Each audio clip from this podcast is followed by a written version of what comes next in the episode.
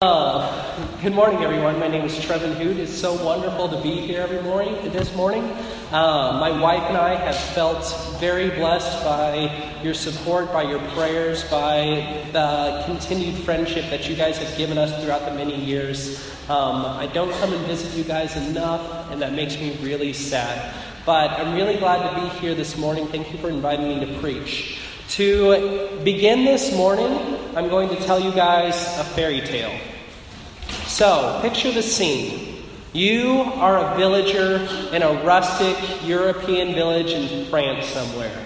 You're doing your villager thing, you're butchering, you're baking, you're candlestick making. You're singing about how weird that girl Belle is from Beauty and the Beast is because she reads. Uh, but all of a sudden, you see on the horizon a dragon he comes, flies over, burns down half the village, and he takes roost in a giant castle and amasses a huge pile of gold for himself. Now, there are two knights in land. They come, they hear about the dragon, they want to destroy the dragon. One knight's name is Sir Galahad, the Pure. He is strong, he is brave, he is chivalrous, he is the perfect knight. He wants to save all the village maidens from a terrible fate. Then there's Squire Trelawney's half-wit son Terence. He is the worst knight in all the land. He is a coward, he's greedy, he does awful things. He hears about the gold that the dragon is standing on, and he wants to take it for himself. So, you're a villager, you hear about this upcoming great showdown. All the, both the knights stand in the field of dra- battle, and they hear the dragon's roar as it flies toward them. Squire Trelawney runs about as fast uh, away about as fast as he possibly can, leaving a small puddle in his wake. But Sir Galahad stands his ground and he lifts up his sword and he says, The day may come when the courage of men may fail, but it is not this munch. The dragon eats him in one bite. But then the dragon begins to choke on Sir Galahad, and Squire Trelawney runs and he chops off the dragon's head with his dull blade. You villagers are ecstatic. You cheer Squire Trelawney as your hero. You shower him with gold and drinks. You have a huge party in honor. But that night, he's walking home and drunkenly slips and falls into the river and drowns, weighted down by his massive pile of gold. Which knight fared better in that story? That was a terrible fairy tale. It doesn't end right. We all know how fairy tales should end, right? The good guy, Sir Galahad, beats the dragon, wins the day, whereas Squire Trelawney is the one that's eaten. But that isn't the way things normally work in this world, is it? Sometimes it seems like the good guys lose and the bad guys win. This morning we're going to be reading from Ecclesiastes chapter 7, verses 15 through 18. You can turn with me in your Bibles, or we have it printed out in your bulletins for you to read. But just to set the stage, Ecclesiastes was written by the preacher. The preacher interacted with this world in bold with bold honesty. He saw the same world we saw, and he realized that it didn't make sense in a lot of ways. But Ecclesiastes at the same time is a really weird book. We don't often preach from this book because it just sounds so strange to us. The tone is so weird.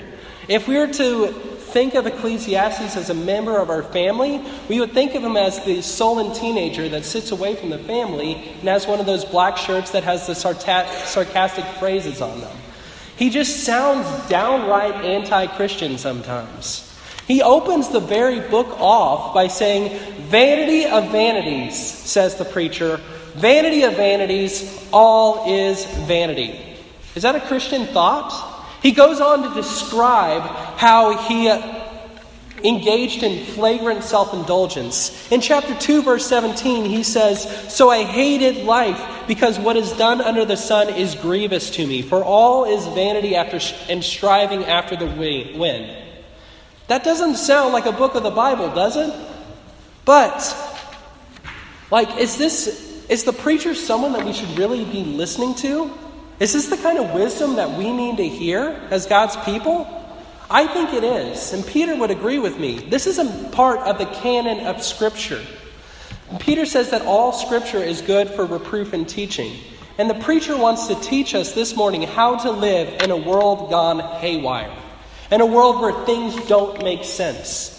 In a world where hurricanes destroy whole towns, and we give all of our money to that town to fix it up, and then another even worse hurricane goes and destroys our other fellow Americans, Puerto Rico. In a world where there are wildfires in California destroying half the state. In a world where our brothers and sisters, just last week in Texas, 26 of them were murdered while worshiping God. That's the kind of world that we live in. That's the kind of world that the preacher saw, and he wondered, God, how can this be? How can we live in a world like this? The book of Ecclesiastes, the genre of it is wisdom literature. And it fits into the same category of literature as Proverbs and the book of Job and the book of Song of Solomon. Now, the book of Proverbs it gives us a lot of general advice about how to live as God's people, how to build a strong community, how to live wisely and righteously in our day to day lives. And it also gives us a lot of general benefits for how, what happens when you're righteous. It tells us that the righteous will live better lives. The righteous will receive some sort of reward. The righteous will be, in general, happier. But the book of Proverbs also teaches us that sometimes the poor are oppressed. Sometimes the righteous don't get the res- rewards they deserve. Sometimes it seems like things don't make sense. The book of Ecclesiastes is following that same line of thought. It dwells on what do we do when things don't make sense. Um, so let's mo- read this morning about one thing that entirely doesn't make sense in Ecclesiastes chapter 7, verse 15 through 18. In my vain life, I have seen everything. There is a righteous man who perishes in his righteousness, and there is a wicked man who prolongs his life in his evil doing. Be not overly righteous, and do not make yourself too wise. Why should you destroy yourself? And be not overly wicked, neither be a fool. Why should you die before your time? It is good that you should take hold of this, and from that withhold not your hand. Uh, for the one who fears God shall come out from both of them. Let's pray. Lord, we ask that you open our eyes, open our ear to see what you have written, open our ears to hear what you have to say to us this morning, open our hearts to understand what this confusing passage has to teach your people this morning. Uh, use my stammering mouth and speak through me, Lord. Let your truth come out and you receive the glory so that I don't take it for myself, as I'm so prone to do. Bless your word this morning and bless us, your people. In your name we pray. Amen. This is perhaps one of the most confusing passages in the entire Bible. I read many commentaries. All of them said something very different. They all interpreted it as something very saying completely different things. What on earth could it possibly mean? It almost sounds like the preacher is advocating some sort of middle way between being too righteous and being too wicked. Like, you can be somewhat righteous and somewhat wicked, and that's fine. But is that really what the preacher is saying this morning? Our passage comes right at the end of an extended uh, exploration of what death means for us, telling us what that everyone is going to die, everyone will experience suffering and death, and that we should always live our lives remembering that that is true.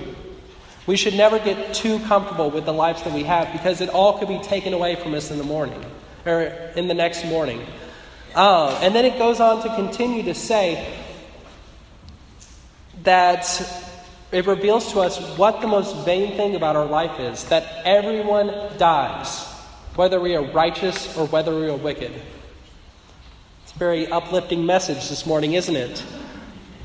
But it teaches us that our biggest problem as human beings is that death will come for us whether we are righteous or whether we are wicked. We can't stop it, whether we are righteous, or whether we are wicked. But it also teaches us something greater than that. It teaches us to look towards a person. It teaches us that the fear of God makes life worth living. We don't live forever, but the fear of God makes life worth living.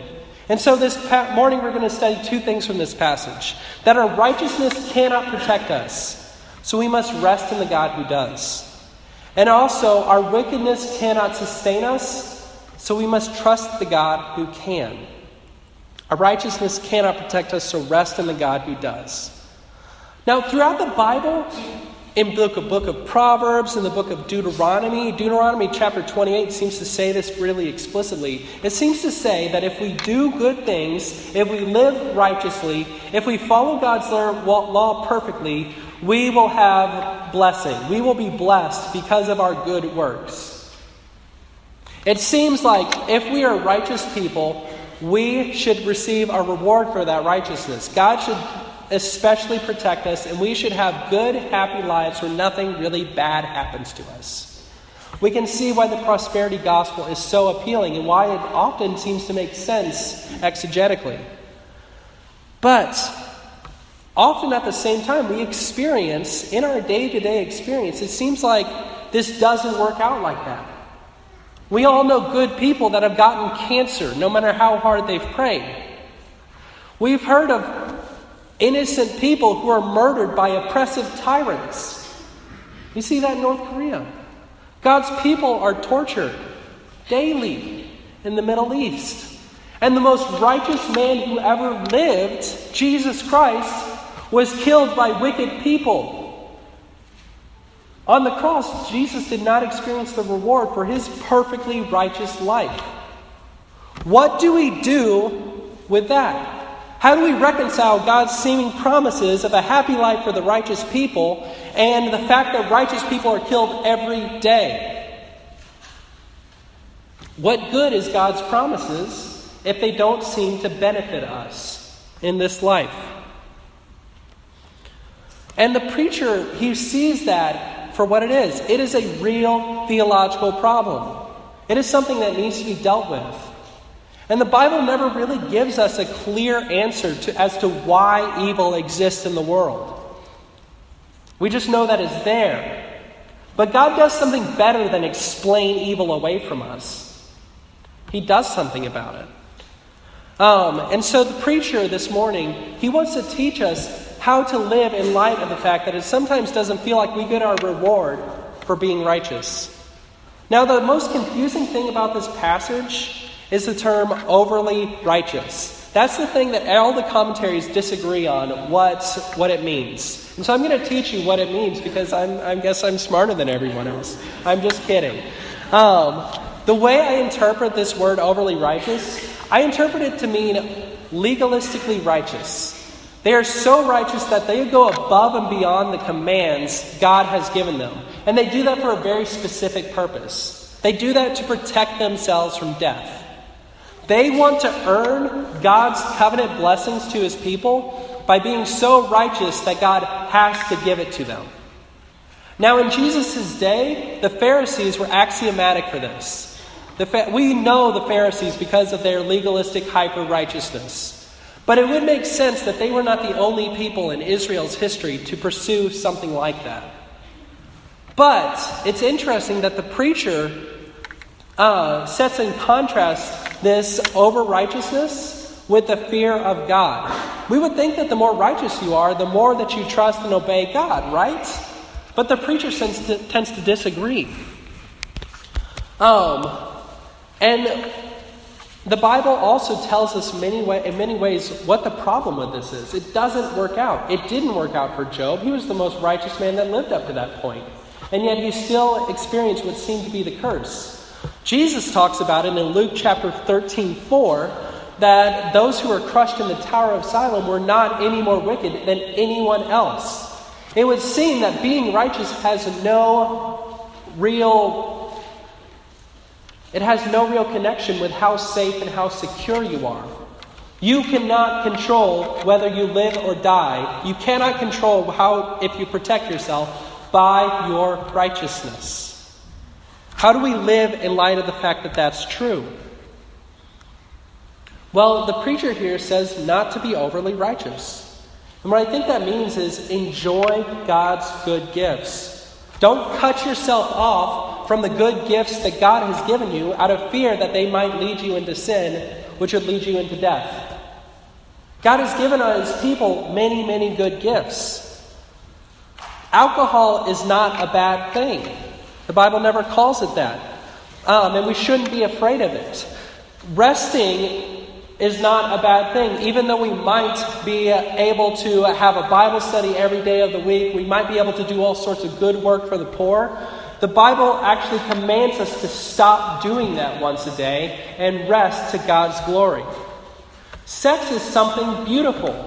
And yet, often we tell our kids that it's something gross and something awful, and that we avoid talking about it all the time because we're afraid that they'll get the wrong ideas. But we have to live and accept God's good gifts, or else we're spitting on the very good gifts that God has given to bless His people. And that doesn't make God happy, and that's not a good life. That's not a life worth living. We're calling God's gifts curses. I mean, I like to think of that one super healthy person, the one person that runs 20 miles a day, who uh, denies themselves all sorts of fats and sugars and tasty things because they want to control their bodies and live forever to be 100 years old. But they don't know what the next day brings. They could get hit by a bus tomorrow. And then what would their healthy living have brought them? Getting hit by a bus with an empty belly. And that's sad. Now, it also says that we should not be overly wise either. Now, our culture loves being overly wise. Our culture wants to plan for every possible contingency to protect ourselves. Um, but we might drive by, see a homeless person, and say, Kids, if you don't work hard in school, you're going to end up like that homeless person. But in my travels, I've seen refugees with doctorate degrees in camps. Or maybe when the wind blows and the storm hits and the rain falls, we trust that our house will be built on the solid rock of the most expensive progressive homeowners insurance. But when the rain falls and the floods came and the waters rise, we find out too late that our homeowners insurance doesn't cover flood damage. And the worst part is when you have your friends say smugly, Oh, if you'd have just thought of this one thing, you wouldn't be in trouble right now. You wouldn't be in financial difficulty. You always think that if you just plan for every contingency, every single problem that could arise, then I could be safe, but we always manage to miss that one important thing.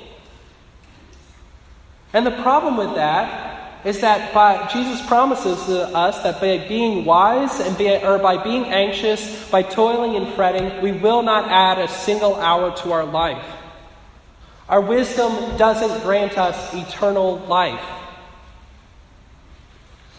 As much as we try to control it, we cannot control what happens to us day by day. We don't know what tomorrow will bring. As good of an insurance we have, as much education as we have, as hard as we work, tomorrow we may die. What, how do we live in light of that? Well, first off, we have to trust the God that protects his children. If we trust in Christ, God has declared us to be his children, and he's the God who cares for his children. He's not the kind of God that when we ask for bread will give us a stone. He's the God that knows exactly what we need before we, uh, before we even need, a, need it. He's the God who answers prayers that we don't even know that we pray. We need to trust Him that our righteousness is not the things that will save us, it's God's kindness and mercy that saves us. The fear of God is set in contrast to, hyper righteousness because the fear of God trusts God, accepts His good gifts, and lives day by day on His promise. We may not have been given the grace and the finances to cover every single problem that might arise throughout the week. But God, ha- God will provide for that in, when it comes. That's why Jesus in his Lord's Prayer says, Give us today our daily bread. Trust God day by day to sustain you. And also, don't judge those who have had disaster fall upon them. Don't see, be so smug when you see one of your friends or one of your brothers and sisters who are in the midst of tragedy to say, oh, that can never happen to me because I have planned for just that occasion. God has a way to humble people, us in that way. So if our righteousness cannot protect us, rest in the God who can. But our wickedness can also not sustain us. So we must trust the God who can. You know, it might be tempting to say, if our righteousness cannot protect us, what's the point of even pursuing righteousness? Why not be wicked? Why not take what I can for myself? Why not kill someone who threatens to hurt me?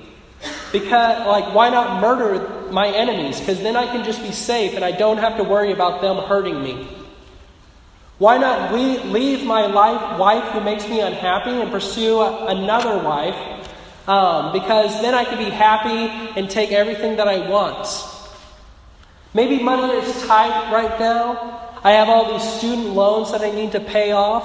Um, I want to make sure I have enough money in the bank accounts for the next month just in case something bad happens. And I withhold my tithe from God. Josh did not tell me to say this, so. But that money isn't ours. That's God's money. Holding, ourself, holding our life that God has given to us to ourselves is not the way to live. Stealing and killing and taking life from others is not the source of life. God is the source of life. We cannot steal that life from others.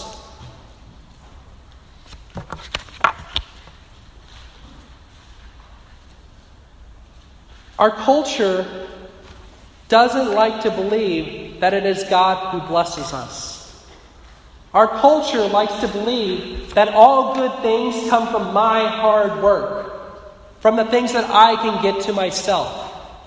It does not recognize that every single good gifts, our families, the friends that God has put in our path, the opportunities that God has given us, the money that we've inherited, uh, the good things about our culture which God has sustained, those things are not things that we have earned. Those things, even those things are gifts. Even my attitude is a gift. If it wants to, if it wants to pursue God, that is even a gift. If we want to pursue God, all those things are gifts from God and not things that we build from ourselves. And so we have no right to call things that are God's blessings ours own and ours alone to keep. And at the same time, our culture is very comfortable our culture does not want to think of God as being a judge of the wicked because our culture likes the way things are going right now. We don't want some sort of outside person judging what we are doing. But for many people around the world, they need to know that God is a judge because they have experienced real oppression. God is our judge, and that is a good thing. Sometimes we forget in our postmodern Western society that the fear of the Lord means that the wicked should actually be afraid of God. Because God will judge our actions. God is the one who will judge our hearts. Will we stand before the judgment of God? And for God's children, when we sin, when we pursue wickedness, we are cutting ourselves off from the life of God. We are cutting ourselves off from God's blessing because God does not honor sin. Now, at the same time, God is also the God who sends his rain on the just and on the unjust. God blesses the entire world regardless of whether or not they are righteous or not. Not a saving blessing necessarily, but it is a blessing of life. And that is strictly because God is kind. We do not deserve to live each and every day because of our wickedness. So, since God is the source of life, we cannot get life from elsewhere. If we sin, we cannot expect God to bless it. If we hold our tithe back and put it in a blank, we cannot bank, we cannot expect God to bless that amount that we hold back. Have you ever pondered what it meant that unless the Lord builds a house, the house will not the laborers labor in vain? Do you want that amount of money to be your only gift from God? Now, God has given us all good things. But when we are disobedient and pursue wickedness, we, ble- we waste those good things. As I said earlier, alcohol is good, but drunkenness poisons us. As I said earlier, sex is beautiful. But sex outside of marriage is not something God, God intends for His creation and isolates us. Pornography is sad and makes us lonely. Sex is meant to build up intimacy, and yet pornography isolates us away from each other and away from our spouses. Wickedness destroys us. It turns us into something that isn't quite human. Selfishness cannot protect us. Squire Trelawney abandoned his friend on the battlefield, and yet he still did not live forever.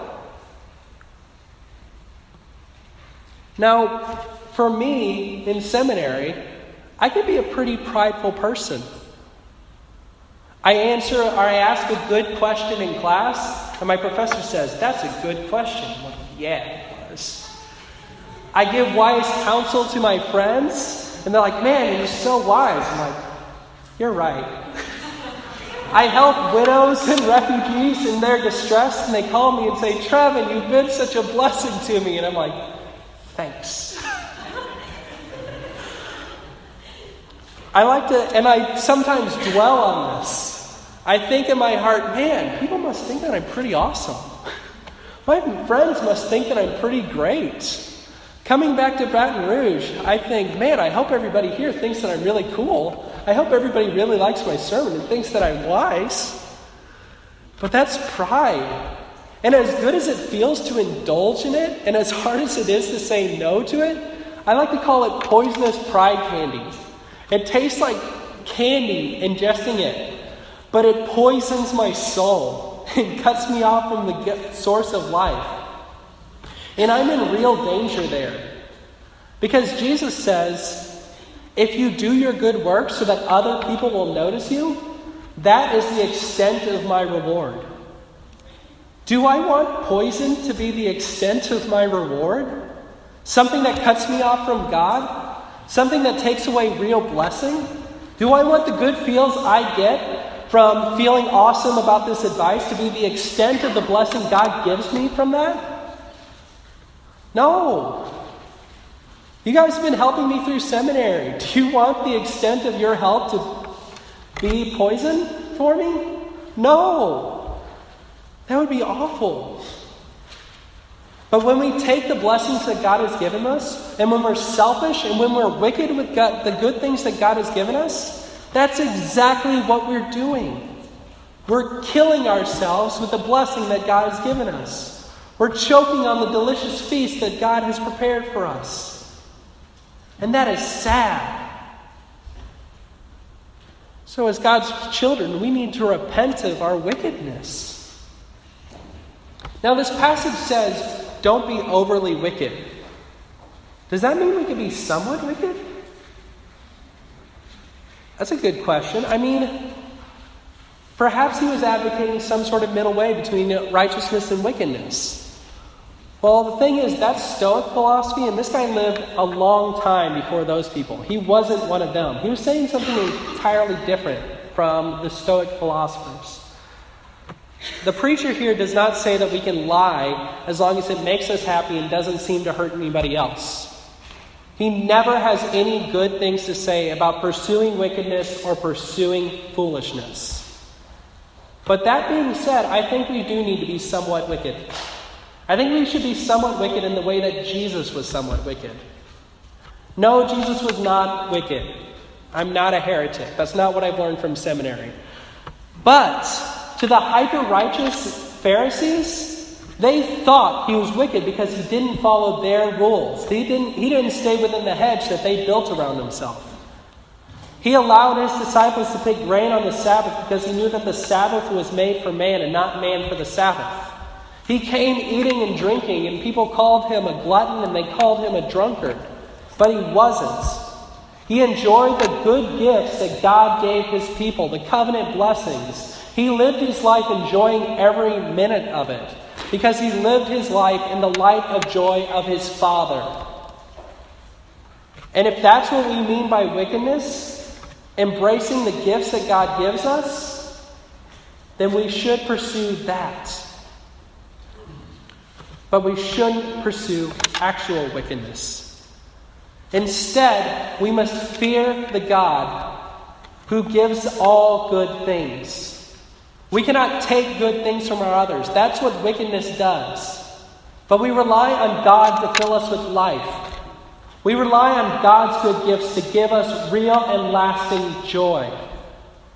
God does not tell us to, not to be proud and not to be lustful because He doesn't want us to feel good about ourselves or to have fun. God tells us not to pursue those things because He knows that those things lead only to death. God doesn't tell us to give our tithes and to give to the poor because He doesn't want His people to have nice things. He does it because He loves the poor and He loves His people more than He loves their stuff. God doesn't tell us uh, to, pursue, to pursue righteousness because He wants us to lead boring lives. Righteous living is not boring. It is what life should be. It was the life that we were made to pursue. And that's where real life and real joy comes from. We may even die in our righteousness, but we die knowing that we've lived a life of joy. And also, we're called to repent of our wickedness. You may have been pursuing each and every one of those sins that I was talking about. You may be pursuing wickedness in your heart. But know this morning that that is not the way that leads to life. That way leads to death. And you can actually be free from that. No matter what the overly righteous think of you, when Christ forgives you, you are truly forgiven and your past can be put behind you. There is real freedom and real life in trusting Christ. And He invites you to that this morning. And so this morning we know that we can't know why God allows evil in this world. As good a pundit as you are, you do not know why God allowed that gunman in that church near San Antonio last week. There is real evil in the world. God didn't explain it away, but He did do something better. He is doing something about it. He is ending evil. He will defeat death. Our two heroes at the beginning, they could not kill the dragon. We need a new kind of hero. We need a greater knight. We need our King, who is Jesus. Jesus is the greater Solomon. He is the greater sage who taught his people how to live. He is the great wise man who taught his people how to enjoy God's blessings, how to live in God's love, how to care for the poor, how to talk to people, and how to live true in light of God's covenants.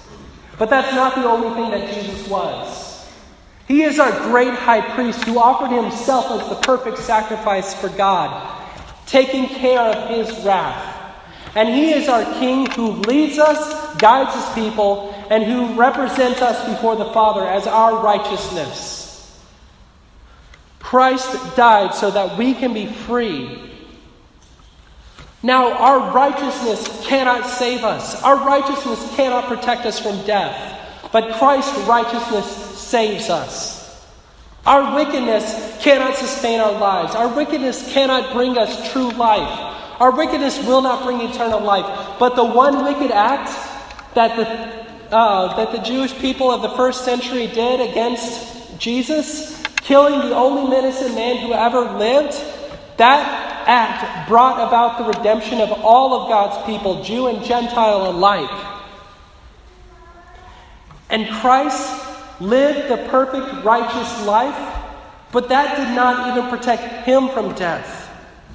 But God, in his love, brought him past, brought Jesus past death, past death to the resurrection. And he is offering us this morning to share in that resurrection, to share in that inheritance by trusting in Christ. And so that we no longer have to fear death. That death comes from the right comes to both the righteous and the wicked is a real problem. But for those who trust Christ, we don't have to fear death anymore. We are safe. And our children can be safe. And even those who are suffering can be are safe, knowing that there is a new life and a new world on the other side of it. So this morning we learn that our righteousness cannot protect us, so we must rest in the God who does. We learn that our wickedness cannot sustain us, so we must trust the God who can. But most of all, we found that the fear of God makes life worth living. So the preacher, before Jesus' time, he was confused by all the chaos in the world. He didn't know how to explain it. But yet, he still trusted that God will one day judge the world, and he didn't have to have it figured out. But we have an advantage over the preacher. We know who that judge will be. Jesus is the judge who will judge wickedness. Jesus is the one who will defeat evil in the end. He is the king who will destroy that dragon.